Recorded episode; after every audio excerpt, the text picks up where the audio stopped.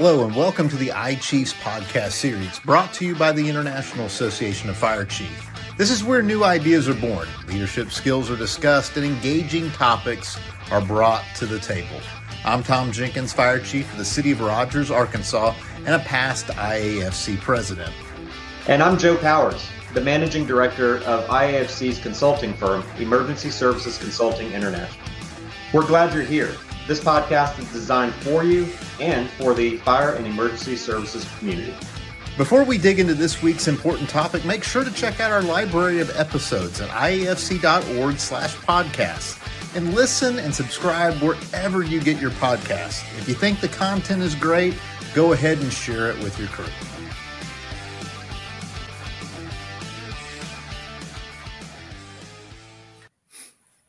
Welcome back for the second podcast of 2023. Uh, I'm Tom Jenkins, uh, one of the co-hosts, joined with Joe Powers and our guest today, Eric Gabliks, who is the superintendent of the National Fire Academy. Eric, how long have you been at the NFA now? Uh, two and a half years. Well, tell us a little bit about that experience and what you bring to the the National Fire Academy, coming from the state of Washington, if I, my memory serves me correctly, right? Well, actually from Oregon, but that's okay. It's close. Close. Um, it, it's close, but uh, it was an honor to join uh, the team at the U.S. Fire Administration about two and a half years ago as a superintendent. Uh, obviously, following uh, two people that are well known to your audience, uh, Chief Tonya Hoover, who uh, formerly was the California State Fire Marshal, who uh, was the superintendent, and then now is the U.S. Fire Administrator, Deputy U.S. Fire Administrator. And then uh, previously to that, um, uh, Dr. Denis Onieal, who was not only the superintendent, but also uh, promoted up to be the Deputy U.S. Fire Administrator. So, two people I respect very much, two people I work with uh, hand in hand, really, as a state training director from Oregon for a number of years. Uh, but it was a great opportunity to join the team uh, at the National Fire Academy, and, and really for a couple of reasons uh, that I think a lot of your listeners will, will connect with. One uh, is that uh, I was. my first exposure to the National Fire Academy was through a two day class held in New Jersey when I was a volunteer fire officer. So, the National Fire Academy brings nine two day classes to every state.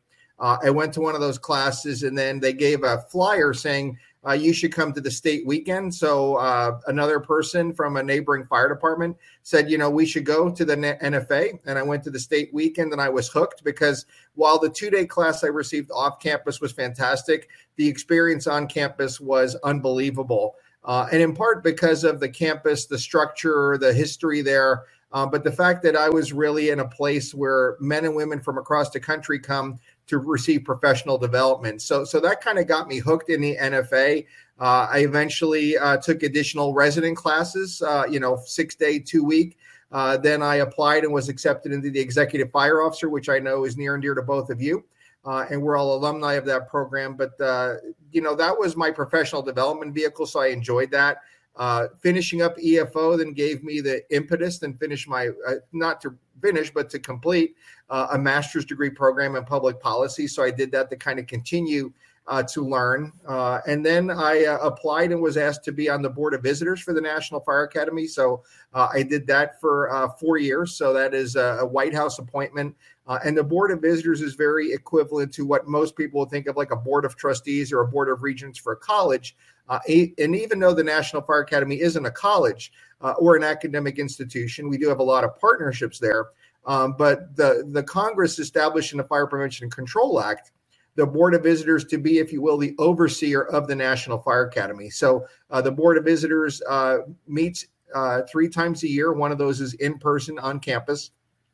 And they really look at everything from stem to stern. So they're looking at not only the curriculum, they're looking at our uh, evaluations from our students, uh, and they're also looking at the campus and our budget. So they make recommendations to uh, the U.S. Fire Administrator, the FEMA Administrator that are public, and all of those are posted online uh, about how the National Fire Academy is doing. So um, that that's my exposure to the NFA, and then as a state training director, um, and I, I, think this is a different piece that most people don't realize is, but but the National Fire Academy has a partnership with the 50 state fire training systems across the country. So, uh, in essence, it's a conveyor belt of information to and from. So, Uh, as a state training director in Oregon, my job was to make sure that the Oregon Fire Service career volunteer combination knew about the work taking place at the NFA in Emmitsburg, but also bringing classes to Oregon.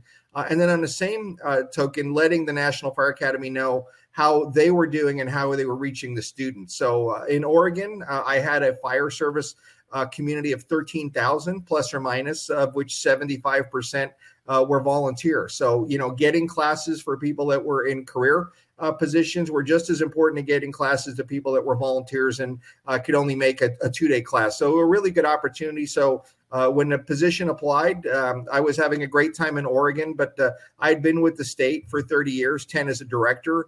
Uh, I served under three governors. So I, I, had a great time. I enjoyed the organization. I love the people. I love the mission. Um, but the opportunity came up to put my name in for this. And, you know, nine months later, I got a call Would you like to be uh, the superintendent? And my wife and I said, Yep, let's do it. So uh, we packed everything we have, and my wife would identify that I have a lot of fire stuff, so that uh, a lot of that came across country. Uh, but uh, great opportunity to be in the, the, role I'm in now, working for really the firefighters, uh, the fire officers, and the fire service partners across the country from coast to coast. Eric, that's awesome. I, I, think that, and and maybe Tom already knew everything that you just said, but I didn't know half of the things that you said about the Board of Visitors and, and your background in the NFA. Um, so that's amazing.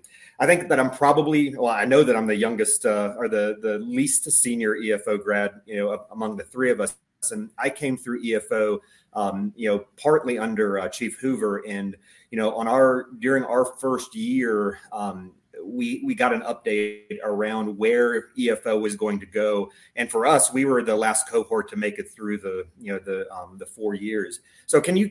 I, would love to have a little uh, an update around where the new EFO is going. Um, I, have heard I've heard some really great things, and in where does uh, where does that program you know where is that program going over the next few years, and and how can people get involved? Yeah, thanks, Joe. And, and I appreciate your patience uh, with us at the National Fire Academy because you finished uh, under unprecedented times.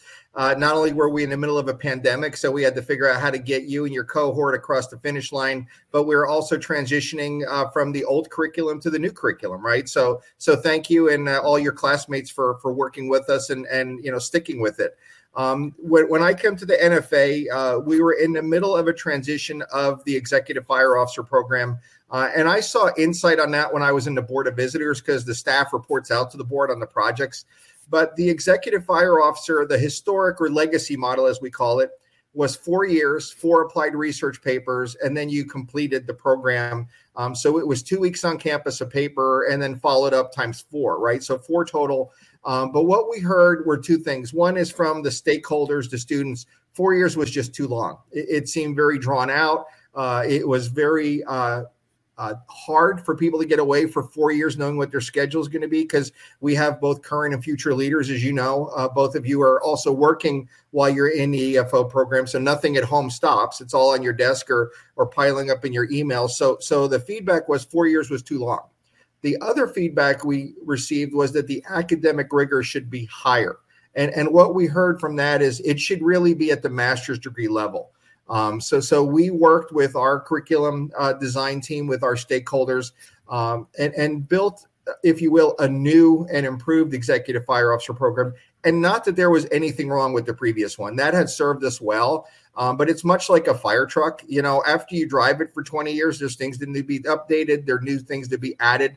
Um, so, so we needed to kind of get a new EFO program, respect the old one. Obviously, uh, those folks are working in the fire service. They're leaders from across the country doing great work, but we needed to refresh that. So uh, we brought in our stakeholders, and the feedback we got was not only the academic rigor should be at the graduate level, which we worked on, um, but the other thing that we really should focus on, and this came from people that employ fire chiefs and fire service leaders, but that the program should be focused on the executive fire officer or the chief fire officer and not the chief firefighter.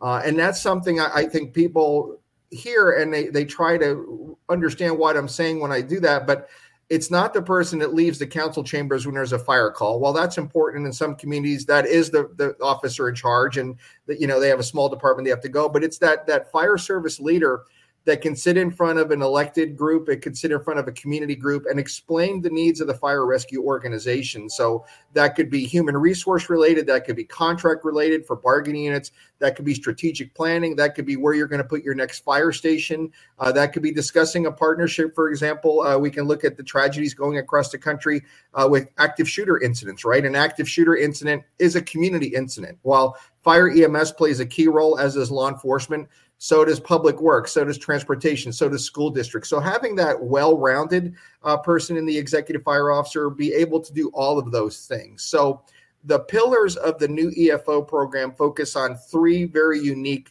uh, segments. The first one is self, having that that leader understand who they are and, and how they think and how they react and, and how they take care of themselves. The second pillar is the organization that they are leading.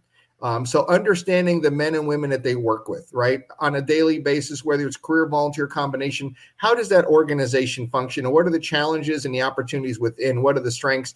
And then the third one is the community, which is how does the fire rescue organization and how does that leader engage with the community that they serve? So, so those are the three pillars that really built the new EFO program.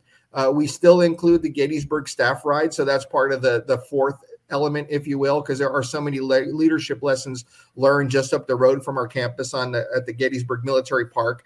Um, so we we did keep that piece, but really all the other elements are either updates or new to the previous program, really embracing those three pillars. Um, the other thing that we're excited about because of the work of our staff is that uh, the EFO program, our target was to get it recognized at the graduate level. Uh, we did submit the first three uh, segments of the EFO program to American College of Education, uh, which is a third party review that we pay for to have come in and assess our programs. Uh, and we now have those first three, first three classes recognized at the graduate level. Um, so, so that's the added value for the people coming to EFO. Um, is that now they can leave EFO not only with a certificate in hand that they've completed a prestigious program, but also they can go down the street to their local college university campus and say, I want to continue my professional development. Maybe I want to pursue a master's degree in public policy or a master's degree in fire administration, uh, whatever.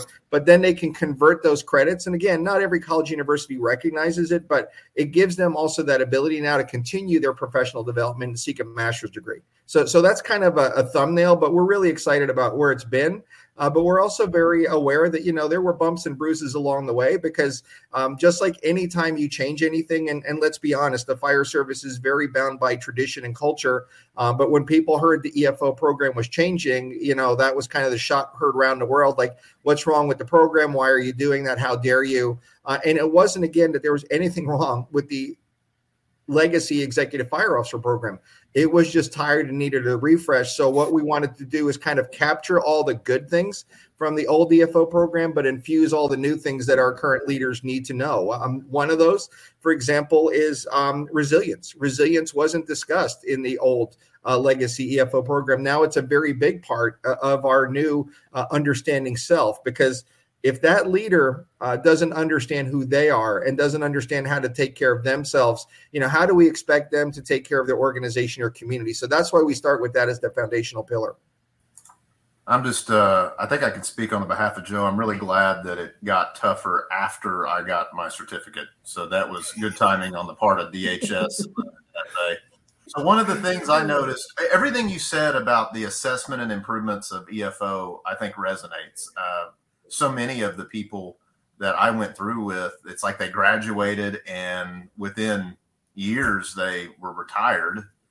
And um, it also seems like something else that may be of interest to our listeners is is what the NFA has to offer for chiefs. So, like, there, there's two two elements, I guess, to my question that I would love to hear your response on. One is you get a you get a chief like me. The last residency course I took was the fourth year of EFO and even though I thought I would go back, now that's been 15 years ago, I guess, give or take. Um, what what what else is there besides EFO that a that a chief officer might need to be aware of or a resource? And then the other part to that, Eric, is what what does a chief need to know today about the resources, the other curriculum opportunities with the NFA, so that we're sending our people there um, and using that this uh, that treasure that sometimes I think gets a little uh, overlooked.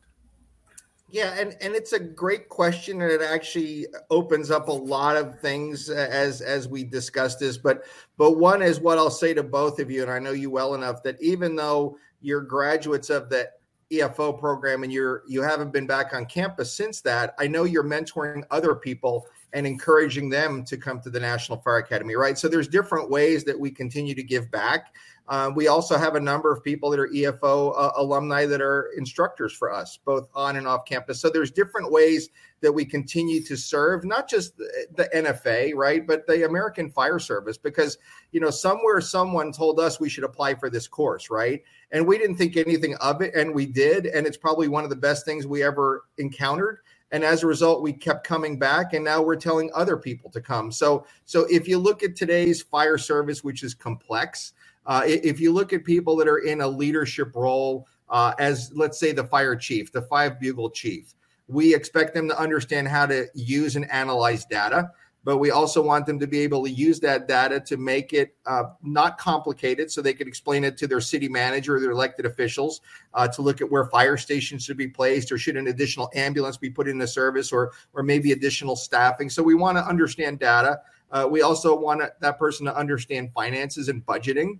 Uh, we also want them to understand community risk reduction. So, as much as we spend time talking about responding to calls, and, and that's the sexy part, if you will, of of the fire service is is you know jumping on the engine or the rig uh, and heading to a call and helping somebody in need the other part is how do we mitigate those incidents from not even happening right so so if our community if we understand how to use our fire data and look at our problems and not just fire data but response data you, you know we may have an issue with uh, uh, multi-family housing units. We might have an issue with, uh, you know, abandoned vehicles. Uh, we may have an issue, uh, and let's use a tragic example. We may have an issue in a community uh, where children are drowning in pools, right? So through an analysis, we could do community risk reduction and say, you know, what are the issues facing our community? How do we work with our partners to mitigate those so that we don't have to go to those tragic calls? So, so CRR is a big part of it. The same one, uh, codes and standards.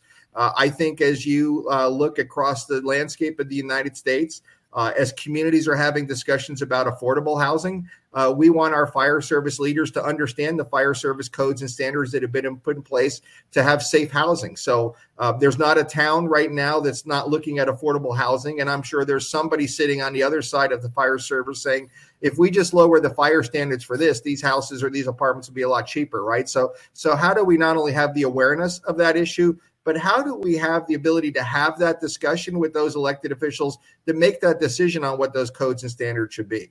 The, the other one, uh, we talk about taking care of our own, right? First level supervision, uh, leadership type classes just for us. So even though EFO uh, may not be for everyone, you can come and take a, a one week or a two week class on a leadership specific topic. Uh, we have one that's very popular called New Chief Officer. This is a person that's just been promoted to that five bugle or four bugle role that we go through. These are the things that you should expect now that you're in the role of the fire chief. So that's well received. Uh, we just piloted a new class called Special Operations Teams, uh, which is that fire officer, uh, even that team leader that you have assigned to develop a water rescue team, a hazmat team, a community risk reduction team, right? What does it take to have a team? It's not just going and I'll use technical rescue. It's not just going to the fire expo and buying a bunch of rope and rappelling gear, right? It's the policies, the procedures, the risk, the the expenses, the training, all those things that you and your role as the chief and that city manager is going to want to know. Okay now we have one of these. What's it going to take to maintain it? What's it going to cost? So so we have that special operations program management class that's brand new. Uh, and then the other one that may not fit into leadership but it does um, but it's the incident management training that we offer because we also are leaders on the fire ground. Even though in a lot of communities, the, the, the chief may not be the one responding to those day-to-day calls in some communities they are right? They are also the chief. They may be also the, the response officer depending on how big their staffing is or isn't uh, especially in a volunteer department. They may be that that career person that's going out on every call uh, and is the first one to get there to kind of spool it up and size it up Um, but in incident management, we have a lot of classes for that first level officer, that person looking to be an officer, so that they know how to properly manage an incident. Um, you know, a few weeks ago, I like to visit the classes and check in and visit uh, the students and find out what's going on. And uh, I talked to one of the students in the class that was a captain for seven years. Uh, and, and I said, you know, why did you want to come to this class? And he says, well, he says, I had this class when I was promoted but he says i've never taken charge of an incident since i've been a captain because the battalion chief was always first one there. And my concern is what if that battalion chief doesn't show up? Because i haven't run an incident. So they were back with us to basically do a refresh which is great. But you know the national fire academy has a lot of opportunities in all those different areas. And and the key thing is it's free of charge. So our classes on campus we don't charge for. The only expense for the participants is that they buy a meal ticket while they're on campus and they get to us, but we'll reimburse you for your travel. We'll provide lodging and we'll provide world class training.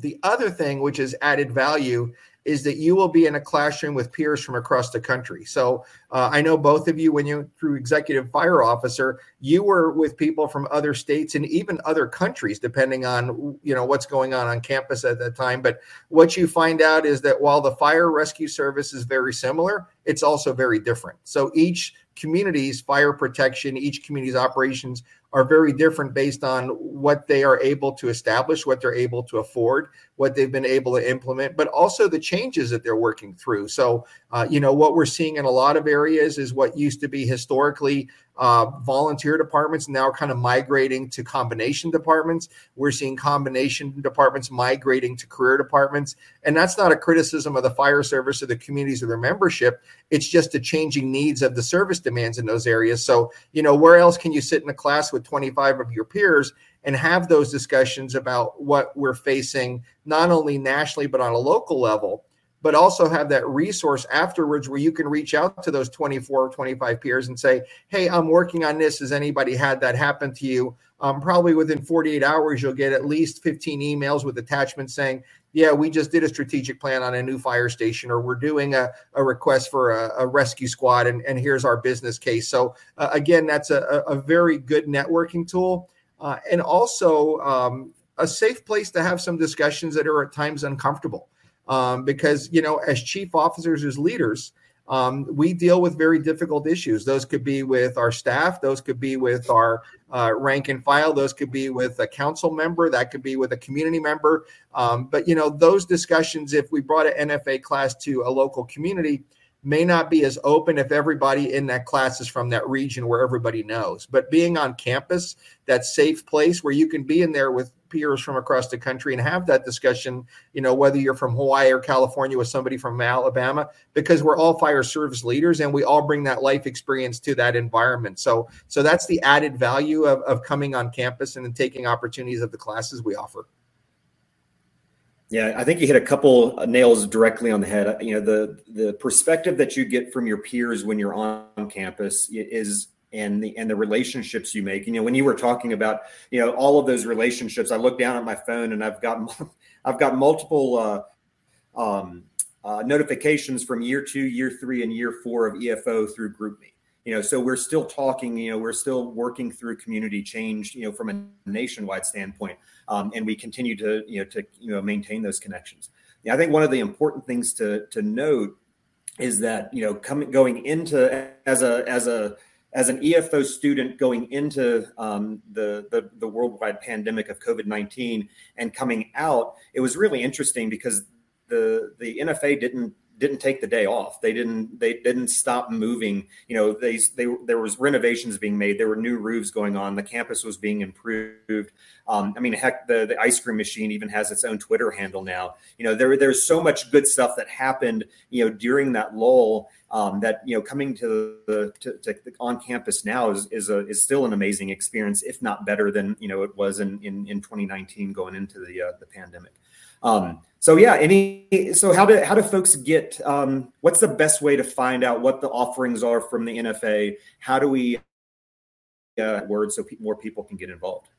Yeah, and that's it's a great question, and and let me say that the NFA is actually in every state, right? So if you if you can't come to Emmitsburg, contact your state fire training director and find out when the two day classes are going to be offered in the state that you're in. I would also say if you're a department that wants to host one of the two day classes, let the state fire training director know that your department will love to host, right? So it's it's pretty easy. You find us a classroom uh, you host it, and uh, the state will basically coordinate with us. So they'll pick the classes off the list. We'll contract the instructor to come deliver the class. So, you know, the NFA is really right in your neighborhood. Now, having said that, I know that there are remote places that don't have the same access. Um, so the good news is we do have a number of virtual opportunities as well. So the NFA uh, is as far away as your keyboard, so you can log in and take an online class. We also uh, have entered the Zoom arena. So there are about nine classes we offer that are very Zoom uh, friendly, if you will. And that's allowed people in remote areas that have never been to an NFA class to receive a two day professional development opportunity. Uh, switching gears uh, on the campus side, um, there's really two ways to get to us. One of those is you can Google National Fire Academy vacancies, and that will bring up a list of classes that have empty seats uh, in them. So you won't get the full menu of our selections, but you'll see classes that we're looking to fill the benefit to the person doing that is we'll get back to them within 72 hours if they've been accepted uh, and get them a letter so they know that they're in that class. So that's a good way to kind of on a short notice get in. Uh, on the other end, we have two enrollment periods a year. Uh, we call them semesters where we will say, This is our full menu of offerings. Please apply for the class that you're interested in. Please give us the dates. Uh, the key for our application is telling us that you meet the criteria for who should be in the classroom, right? So it doesn't matter that you're a battalion chief or a captain. We want to know why you're coming to the class and what you've done that meets those prerequisites. The other thing I'll share as part of this is, and, and we haven't talked about this, but the fire service looks much different today than it did five years ago. And we have a lot of people coming in what I would call special or technical roles that are not a sworn firefighter or a uniform firefighter or fire officer. So, community risk reduction is a great example. Uh, departments across the country, both career and volunteer, are engaging people that have a passion for doing community outreach, right? Their focus through a fire agency is by addressing fire life safety issues. But you know, if you have a civilian non-sworn career volunteer, there's no reason they can't come to the NFA and take a community risk reduction class. In fact, we encourage it. The same is true for youth firesetter. The same is true for EMS, right? So, so those are areas that are not fire service specific. Um, so, so they're available to your listeners as well to sign up. Or the chief might say, "Hey, I want you to sign up for this class because you're doing CRR." Um, and and you know we open up that door to others. Um, so NFA does a lot. Um, what we're discussing right now internally is moving away from the two semester model and going to a four quarter model. Uh, and the reason what we hear from our stakeholders, it's really hard to predict what you're going to be doing in six months or seven months. Uh, the pandemic, of course, has exacerbated that because of medical leave and and long term illnesses, but also, um, you know, what we see is life changes, right? Position changes. Somebody, you know, may not have the coverage that they thought they were going to have for staffing because somebody is retired. Um, so we're looking to move to a quarterly enrollment system in 2024, uh, which we think will be more beneficial to our stakeholders, which are all of your listeners, right? Uh, it's probably easier to know what you're doing next quarter than, than the next half year. So, so those are just some some options out there. Um, the one thing we didn't mention, Joe, and I'll just cover this. Uh, we also have partnerships with more than 120 colleges, universities uh, through a program we call FESHE, Fire and Emergency Services in Higher Education. Uh, so one of the things, and it started under Dr. Onieal, was we really didn't have a national network between the U.S. Fire Administration National Fire Academy with community college and university fire and emergency services programs. So through that partnership, now we've created kind of a core curriculum. So whether it's a fire department in Arkansas or in Oregon or New Jersey, a community college at associates level can embrace the national core curriculum. So they're teaching the same base courses across the country. Uh, and that really kind of creates a network for all of us. We did the same thing at the university level. So we have the National Professional Development Model uh, that embraces not only training and education experience, but brings those academic partners together. Uh, you know, with EFO, Executive Fire Officer, Um, you know, uh, our staff right now is working with academic institutions that are not fire and EMS related, but they do have an amazing public uh, management program. Uh, so we are entering into agreements with them where they will recognize the executive fire officer toward going towards your master's degree at a college university. So, so again, we're we're not the only game in town, right? We we value the partnerships, and that's what we're all about. Uh, our mission is to serve state, local, tribal, and territorial fire and rescue organizations. That's what we do. Uh, that fire emergency services, that FESHE partnership is added value, and that brings another element to our professional development uh, loop. And then, of course, the classes that we offer and the states offer uh, are also part of that. So, so a lot of opportunities for people to take advantage of. Uh, but again, we realize that you know there's a lot more choices now than there were five years ago. The internet has changed all that. You know, you can go online and take college programs. You can go online and take fire service training programs, and and we're also in that space. Uh, but we are in a much better place now um, because way back there were only six or seven when I started. I'm dating myself.